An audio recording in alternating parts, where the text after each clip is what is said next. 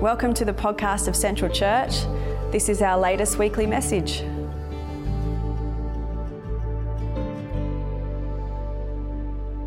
Zoom fatigue. Like life as it was normal felt like that was so far away.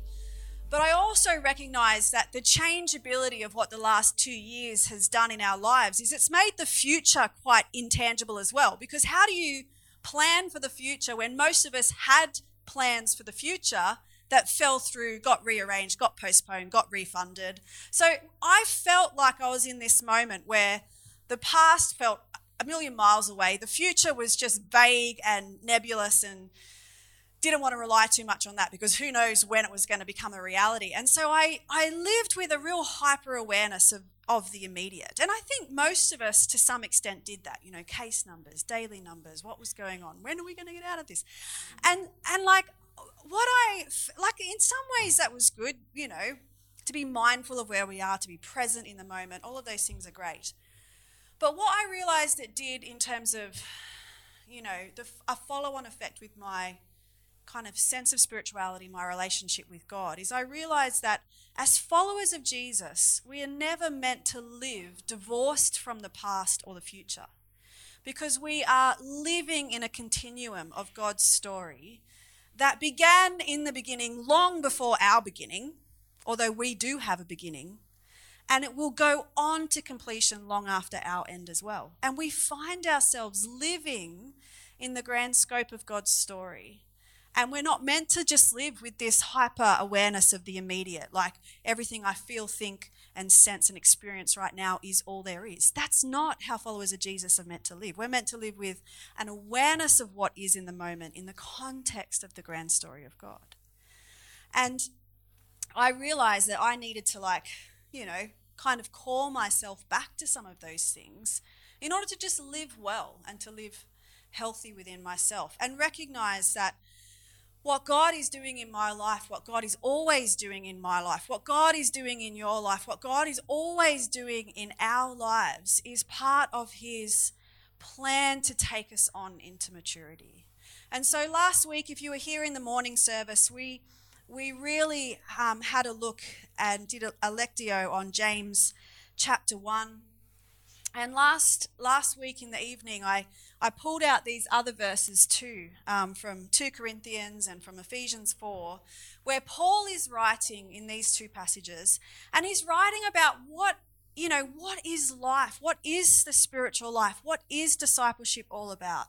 And essentially, our lives, our spiritual lives, all of life is to carry us on into maturity to call us forth into wholeness, that we might become Christ like in every way, that we might bear the image of Christ to the world, that we would become whole and not tossed to and fro with everything that comes, but be grounded in the in God and in his spirit and to live our lives well as as a light to the world. That this is part of what God is always doing in us, in our individual stories, is calling us forth into maturity. And that passage in James that we looked at in the morning talks about let patience finish her work in you so that you might become mature and complete.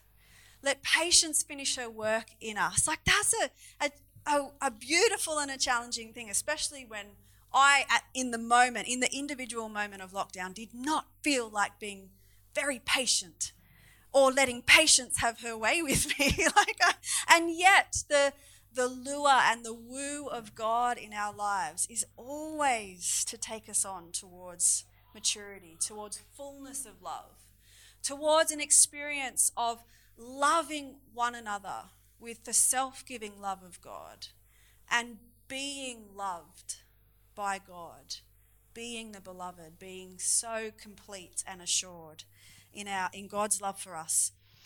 And so this movement, this idea of growing into maturity, this path of discipleship, this is not something that we do by ourselves, and nor is it something that God just does by himself. It's like a partnership and a dance between us and God. It is always like a movement where God is at work in our lives and we are responsive and the lovely word obedient, where we say yes to God's work in our lives, or also say no and be stubborn. Like the whole thing's a dance, right? It's not, I don't know about you, but I am not always yes and obedient. Sometimes I'm stubborn, resistant, thick headed, slow to realize what God is trying to do in me.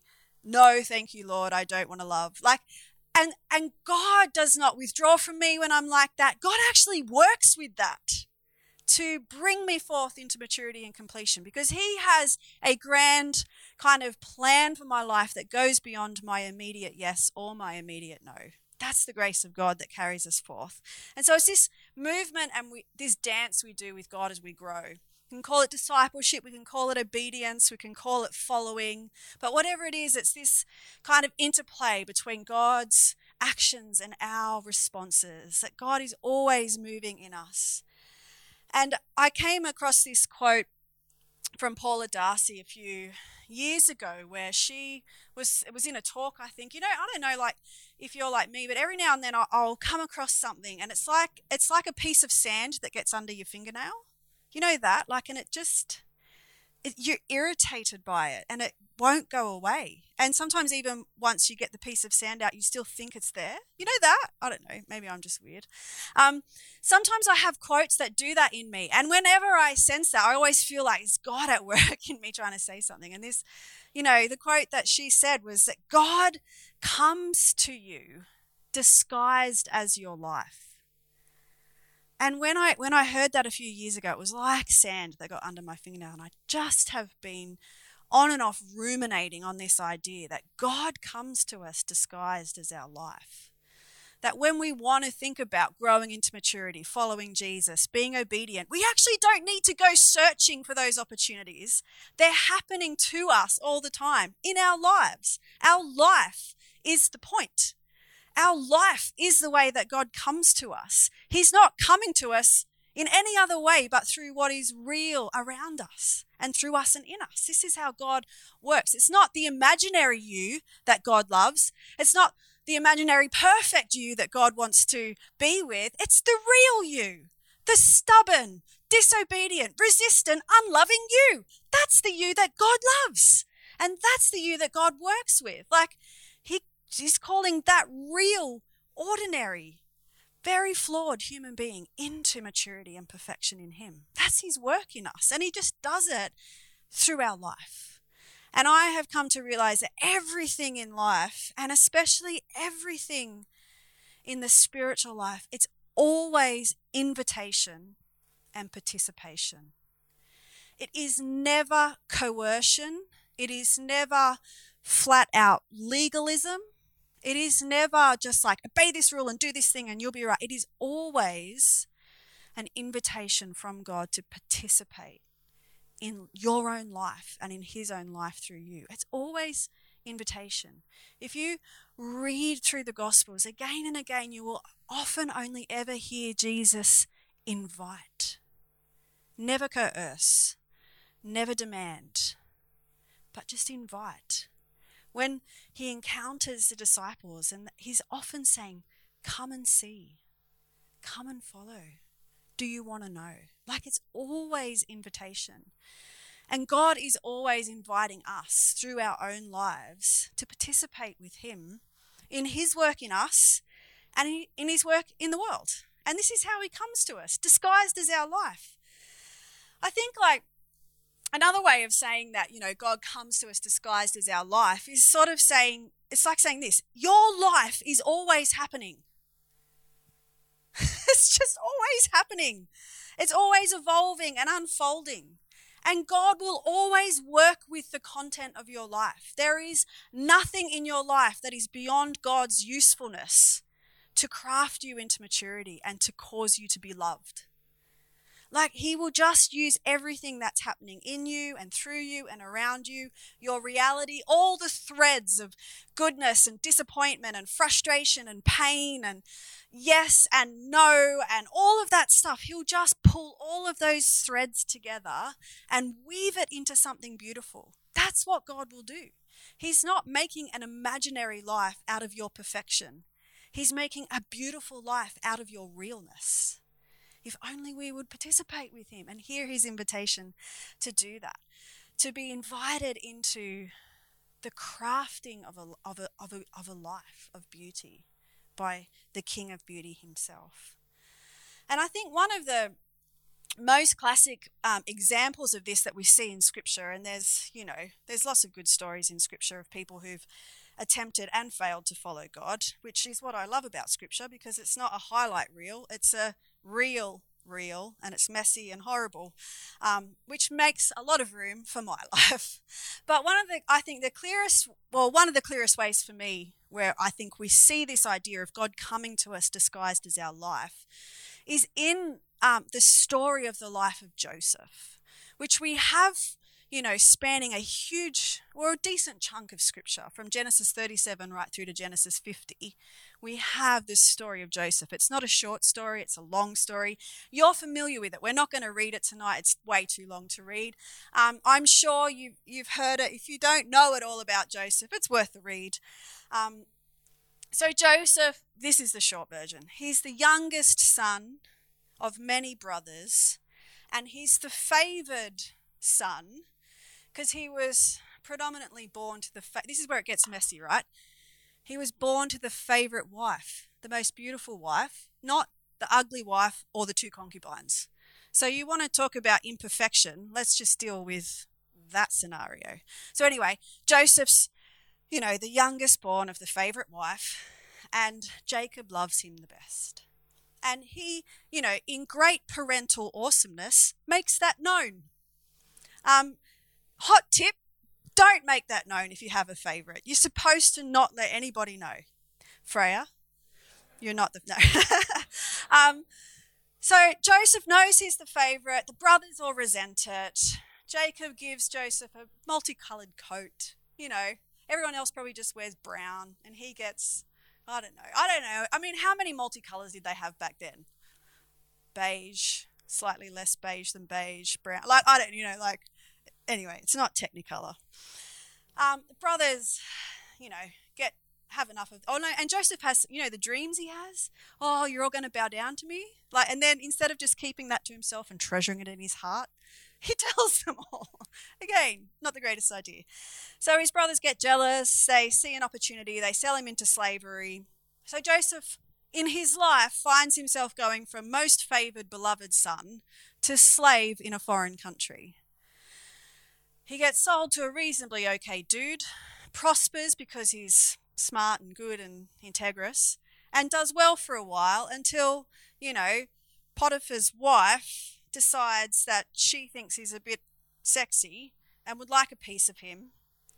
And of course, he's all too integrous to engage in such rowdy behavior. So he flees and she grabs hold of him, and there's a scandal, and Joseph ends up in jail. So he's now you know, not only a slave in a foreign country, he slightly rose a bit. Now he's in the bottom and he's in jail. And, you know, you know the story. There's a cupbearer also in jail and there's a baker also in, I mean, I don't, what kind of jail was this? It was a well-fed, well-wined jail.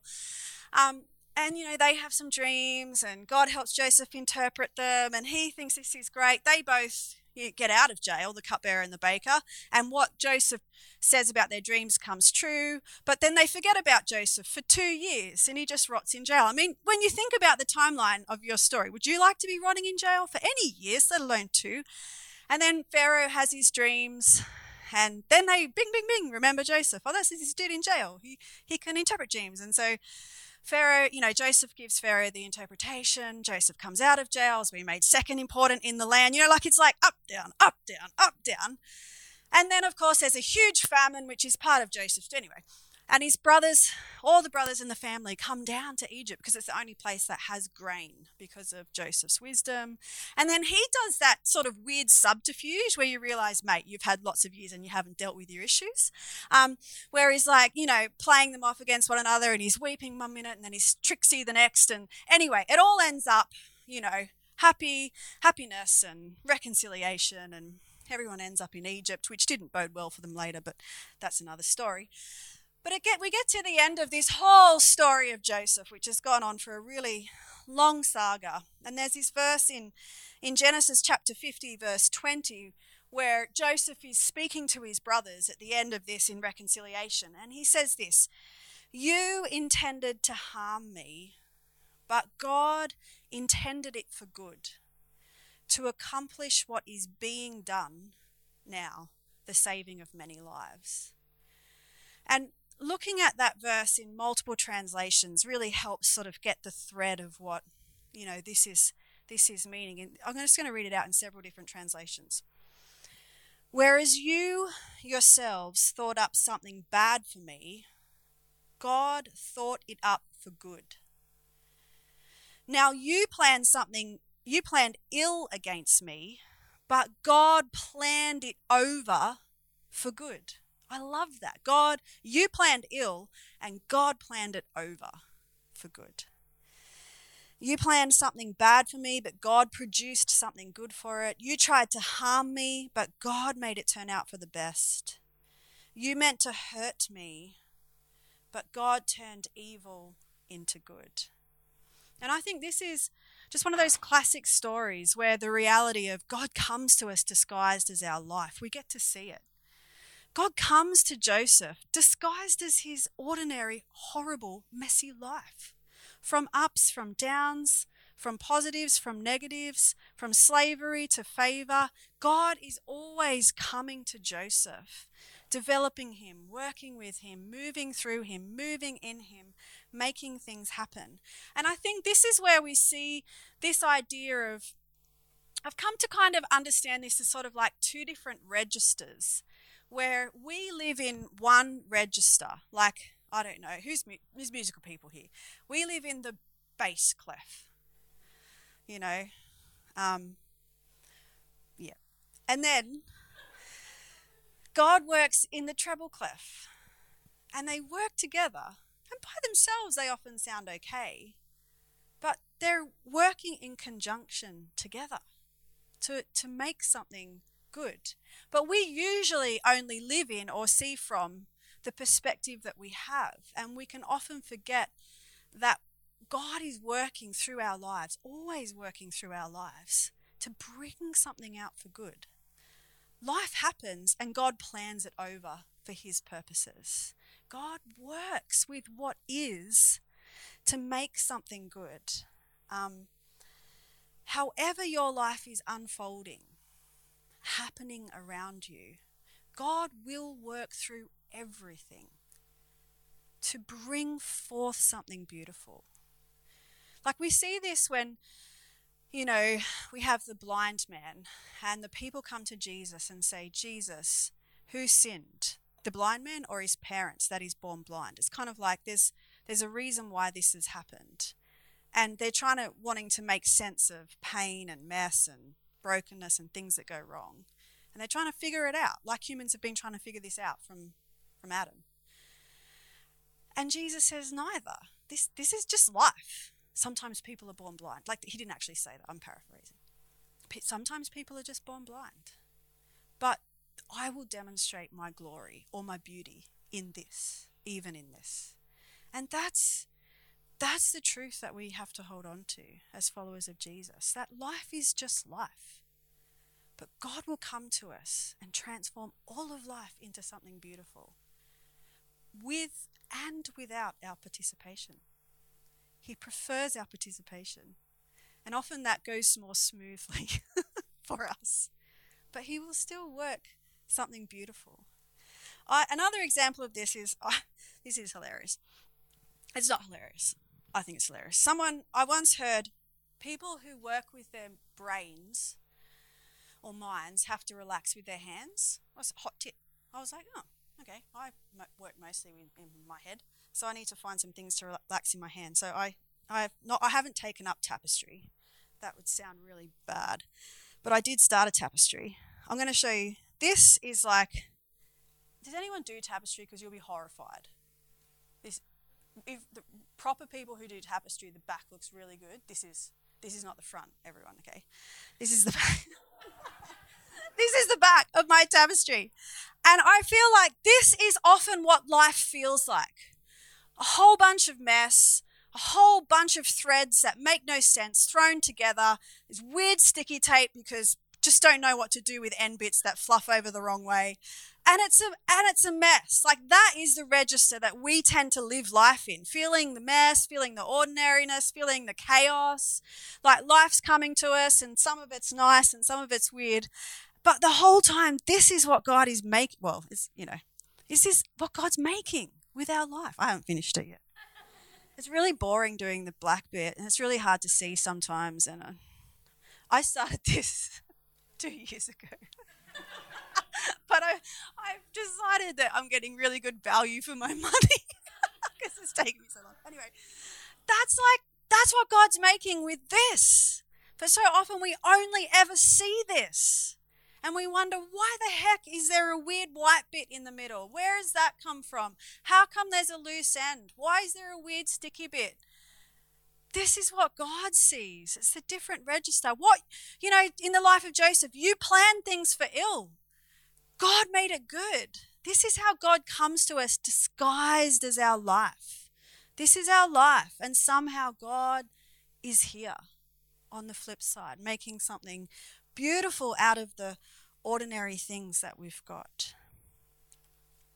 Now, I want to ask you a rhetorical question, and this is sort of a bit of a a rabbit hole I'm going to peer down but not go down because that's, you know, I don't know, we don't have time. But here is one of the things that I think I ask and have asked when I'm, you know, engaging with the story of Joseph. This is the question Did God plan for all of that to happen to Joseph? Was it God's plan?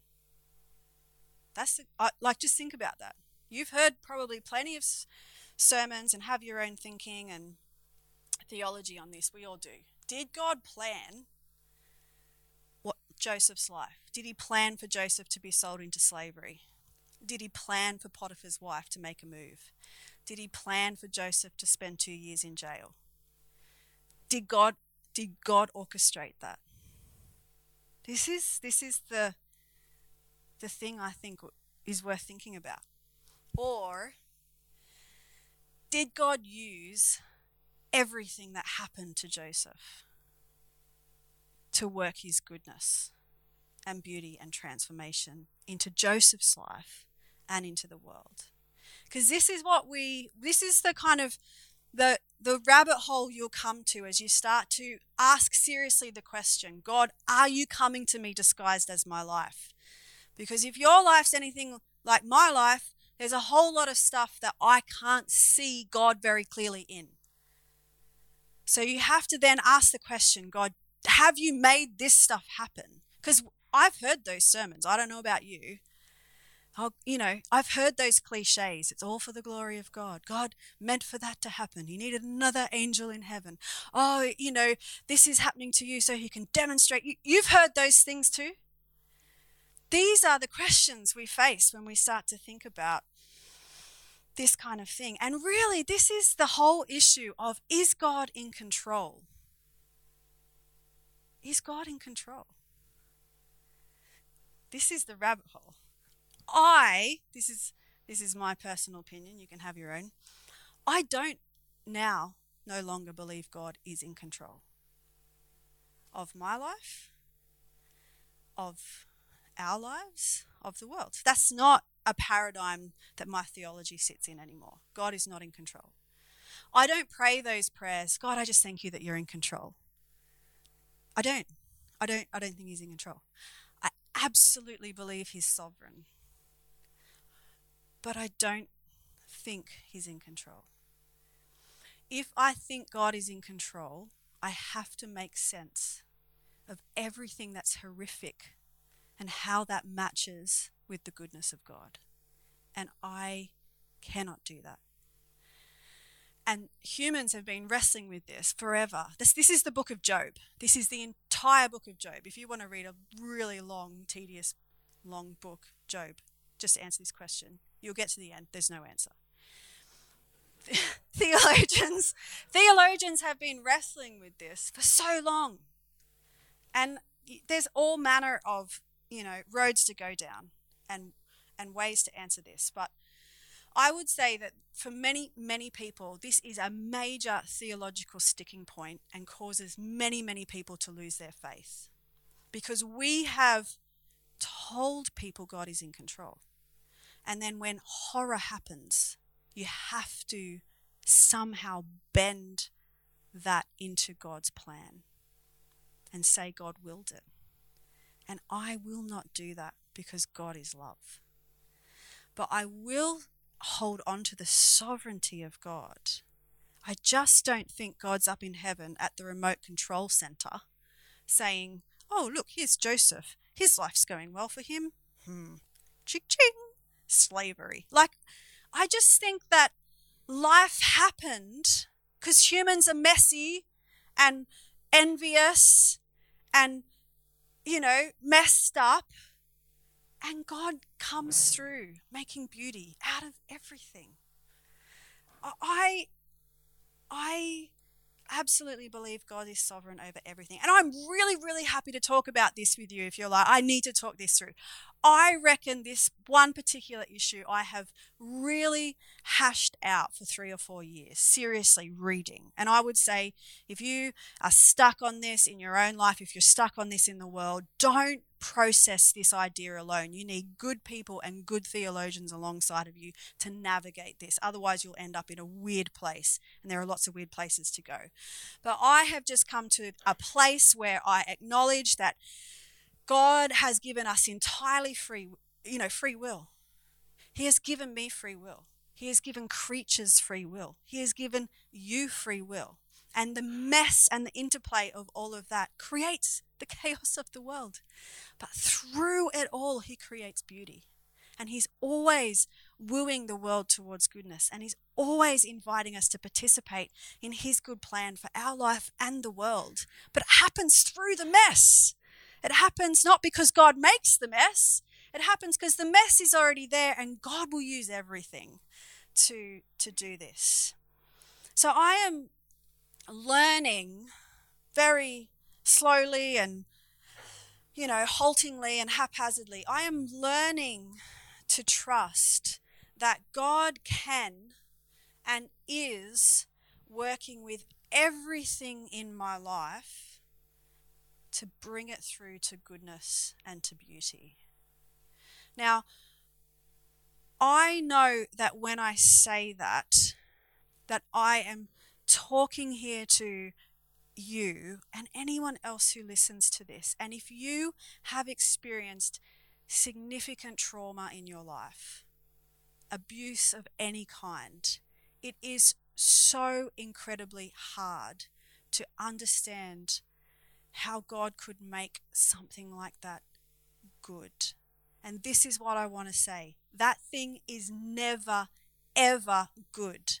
God does not need to make you believe that that was okay. He will take everything and bring beauty out of even the most horrific places. That's the cross. But it doesn't make trauma and abuse okay. It just means that God will use everything that comes in our lives to bring forth beauty and goodness. And so I know that if you're in the thick of hard things, hearing that God comes to you disguised as your life and God will use everything to draw forth beauty feels like cold comfort. And if I had managed to time travel back to Joseph sitting in a prison cell for two years and said, Hey, don't worry, Joseph, at the end you're going to say God worked it all out for good, he just probably would have punched me. And fair call. Like in the thick of the mess, it's hard to grasp this stuff. That's why we cannot live in the tyranny of the immediate. That's why we need to remember the story of beginning to end. That there is horrible stuff in our lives sometimes. And there is horrific stuff in the world. But God can make all things good. And actually, I believe that the end of the story, that the scriptures promise, is that God is going to be all in all. And that all will be well. And all will be made new. So if you don't feel like that thing in your life is yet okay, or made beautiful, all well, it's just not the end yet. It's just not the end. I absolutely believe that the end will be well. I hold on to hope that the end will be well in my life and in your life and in our world. I I just know that God God has this is the mystery of grace. God works in time, but the only place God has ever worked in fullness is in the life of Christ. Everything else is yet incomplete. You are yet incomplete, but the time will come when it's completion and all will be beautiful. And, I, and I'm hoping and trusting in that. But I know it's, it's not an easy thing to process. It's not been an easy thing to process in some parts of my life. And yet, in hindsight, I can often look back and say, I don't know if I'm glad that happened, but God has made something good. So, God comes to you disguised as your life. Jesus comes to you disguised as your life. The Holy Spirit comes to you disguised as your life.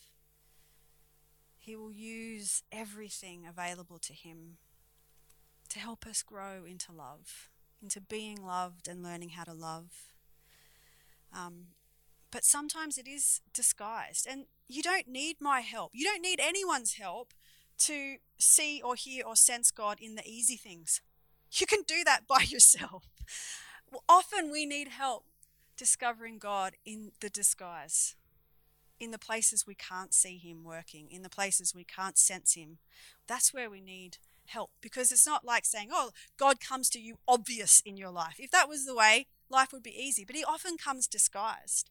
I, I was talking, I have a spiritual director that I see every month. She's she helps me stay faithful to the path of growth. And I was speaking to her just the other week about this cycle that I feel like I'm stuck in in my life. I don't know, maybe this is just me. Uh, has anyone ever been stuck in a cycle in their life where you feel like you're just going round and around and around? And I got to the point where I'm just, I'm just so frustrated with myself. I'm fr- I know it's me. Like it's like I'm frustrated with myself. And I'm just frustrated with this cycle and I just feel like I'm stuck in this cycle. And she said to me, she goes, "Carolyn, the cycle is there for a reason. What's the invitation from God?" God comes to me disguised as my cycle. Like, thanks God. But that's that's the eyes to see the register. That's the eyes to not just be in the bass clef, but to see the treble. That's the eyes to see, like, there's a bloody cycle on the back of the tapestry, but somehow God's making a flower on the front. And, like, it's those sorts of things that we often need, you know, other people's help for us to see. So I want to ask you tonight, like, how is God coming to you disguised? How might God be coming to you disguised in disappointment, or disguised in frustration, or disguised um, in confusion, or disguised in your marriage? In fact, if there's one space for discipleship to happen in the fire, it's marriage. If you want to go through the fire of learning how to self giving love for somebody else and to be the beloved, it's bloody marriage. It's hard. Singleness is always a hard place to find God disguised. Pain. How does God come to us disguised in our pain? Not as our pain, like God's coming as pain, but somehow in our pain, He comes disguised. I have had times of great pain in my life, and I've had people say to me, Carolyn, God is waiting for you in the place of your deepest pain. And I've just thought, well, He'll be waiting while because I will go round and round before I will go back to. But it's that God will come to us and wait for us in deep places because He wants to make beauty out of ashes. And how do you do that? By waiting in the ashes until we're willing to go to the beauty. How does God come to us in our parenting, disguised in our parenting? I remember hearing this beautiful story that James Finley told about a young mother who was trying to practice um, contemplative prayer. And she was really wanting to practice silence and contemplation. And so she would wake, she'd set her up, she'd set her alarm really early and she'd wake up and she'd get up and she'd go downstairs and she'd sit inside, you know, to do her 20 minutes of contemplative prayer. And 90% of the time, a kid would wake up because the kid heard her get up and then would come down and want her. And she just felt so frustrated because she felt this call towards, you know, silence and the contemplative life, but the kids kept getting in the way. And she's telling this story to James Finley, who's a, who's a great guide. And James says to her, It's God waking up and coming to interrupt you because he wants to be held by you. That's God coming to you disguised as your child. You're not being interrupted by in your silence. You're being encountered by God in the eyes of your child. And she just this just transformed it for her. And I mean, I know that feeling of being interrupted by my children. But like so like how is God actually coming to you? Through your children, through your grandchildren, through your friendships, through your loneliness. How might God be disguised in your life? And just as we um just going to finish up and I just want you to think because I want us to to you know I, I would like you to leave tonight having thought really thought about this for yourself and just just invited the Holy Spirit to maybe say something to you. So that's the whole point. Not that you'd listen to me, but you'd listen to the Holy Spirit. And so I, I just want to invite you to think of maybe one part of your life, not a really dark part of your life. Put that on the shelf for something else, but just just one part of your life right now where you you cannot sense God, where you're not sure if you can see or hear or feel him in that circumstance or in that situation. I just want you to consider if there's like God, where where might you be hidden in my life right now. So I'm just going to Holy Spirit, I just I just ask that right now you would you would come and reveal to us what you want to reveal to us. Reveal Jesus to us. Reveal God to us disguised as our lives. Would you, Holy Spirit, just bring one place or situation to our minds where we might not see your working, your loving, your peace, your patience, your joy.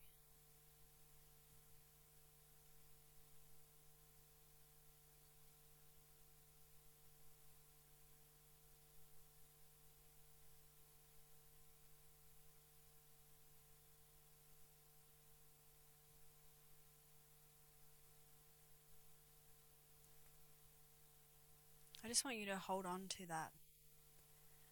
If you've thought of something that is just confusing to you or where God seems unknown or not present for you, I just want you to, to hold on to that for a moment. And if you if you couldn't really think of anything specific and that's a really great place to be in in some ways because it's, it's a wonderful time when we can see and sense God in our lives. But if it was really hard for you to to um, to think of anything specific, here's something that always annoys me. Someone said to me, God will often come to us disguised as the person we find most annoying. The person we find most irritating is often the way God comes to us teaching us how to love and be loved. So if you can think of anything specific in your life, maybe you just like to think of the most annoying person in your life and consider how God might even be coming to you through them disguised. And I just want to I just want to ask you like can you trust that God is at work through every circumstance working for good and inviting you to participate in His goodness. Like, can your spirit hear the invitation of God to trust that in the mess, in the chaos, in the in the random, in the absence, that He is at work. planning over for good. That He can pull the threads together and make something beautiful of your life. Can you trust that? And you know what? It's okay to say no. It's okay to say right now, I, I don't know if I can trust that. Because that's where we can trust on one another's behalf. But I'm just going to pray that God, would you give us the eyes to see and the ears to hear and the heart to discern how you might be coming to us disguised in our life. That our hope would be in you, that our trust would be in you, that we would hold on to grace and mercy and know that you are always at work through all things working together for the good. That whether we can see it or feel it, we hold on to faith, God. We trust in dark times and we will know that we are always held in your hand. Would you help us, Holy Spirit, to not just live in the tyranny of the immediate, but to have the eyes to see what you are doing as you move in and through and around our lives. For your beauty and your glory. Amen. Um, we're going to finish with communion and coming to the table, and the kid, kids are going to come down, so um, it's going to get noisy and chaotic and beautiful. And I am grateful um, for the table of the Lord. And I'm grateful that we are always welcome to the table because this is the Lord's table. It's not my table, it's not Central Church's table. It's the table of the Lord, and it's always the table of invitation. That we are welcome just as we are. Because the participation is that on God's behalf, he laid down his life and he put himself as food and drink on the table. And our yes and our um, participation in God's participation is coming to simply eat and drink. It's that you don't have to provide this. You didn't have to make this, except for Sophie, who did make the bread. But you didn't have to make this happen. This is all mercy and all grace. You only have to receive. It's totally there for us. And this is one of the beautiful ways in which God is disguised in our lives. He comes to us as bread, the bread of presence, the bread of goodness. That He is actually indeed in this place in a mysterious, mysterious way. That this is part of what his body is, and this is part of what his sacrifice of life is for us, is that we get to participate, to eat, to consume, to take the life of Jesus inside of us entirely as mercy and grace. And so, as we come to the table tonight, and as it's chaos and noisy, and the kids barge in and take their time to figure out which is the tallest juice, like who you know they will i they they eye it off and they know that they won't take the one closest to them. They'll take the most filled up glass which i love because isn't that the desperation we should have as we come to the table of the lord? That we want it all. We want it most. We want the biggest glass. We want to fill ourselves up with the beauty of god. That is what it means to have childlike faith, to trust in God, to take all of what He has. No politeness, you know, no, oh, like I'll just take my little bit. No, I'm going whole hog, taking the biggest glass because I need the most mercy in my life. So, welcome, kids. We are going to break bread together and we are going to eat and drink and celebrate the life of Jesus, both present here in bread and wine and disguised to us as bread and wine, and disguised as life that always comes to us, whether we can see it or not. Amen. Thanks for listening. If you want to check out more about Central, visit us at centralchurch.org.au. Music by Chris D'Souza, a beloved member of Central.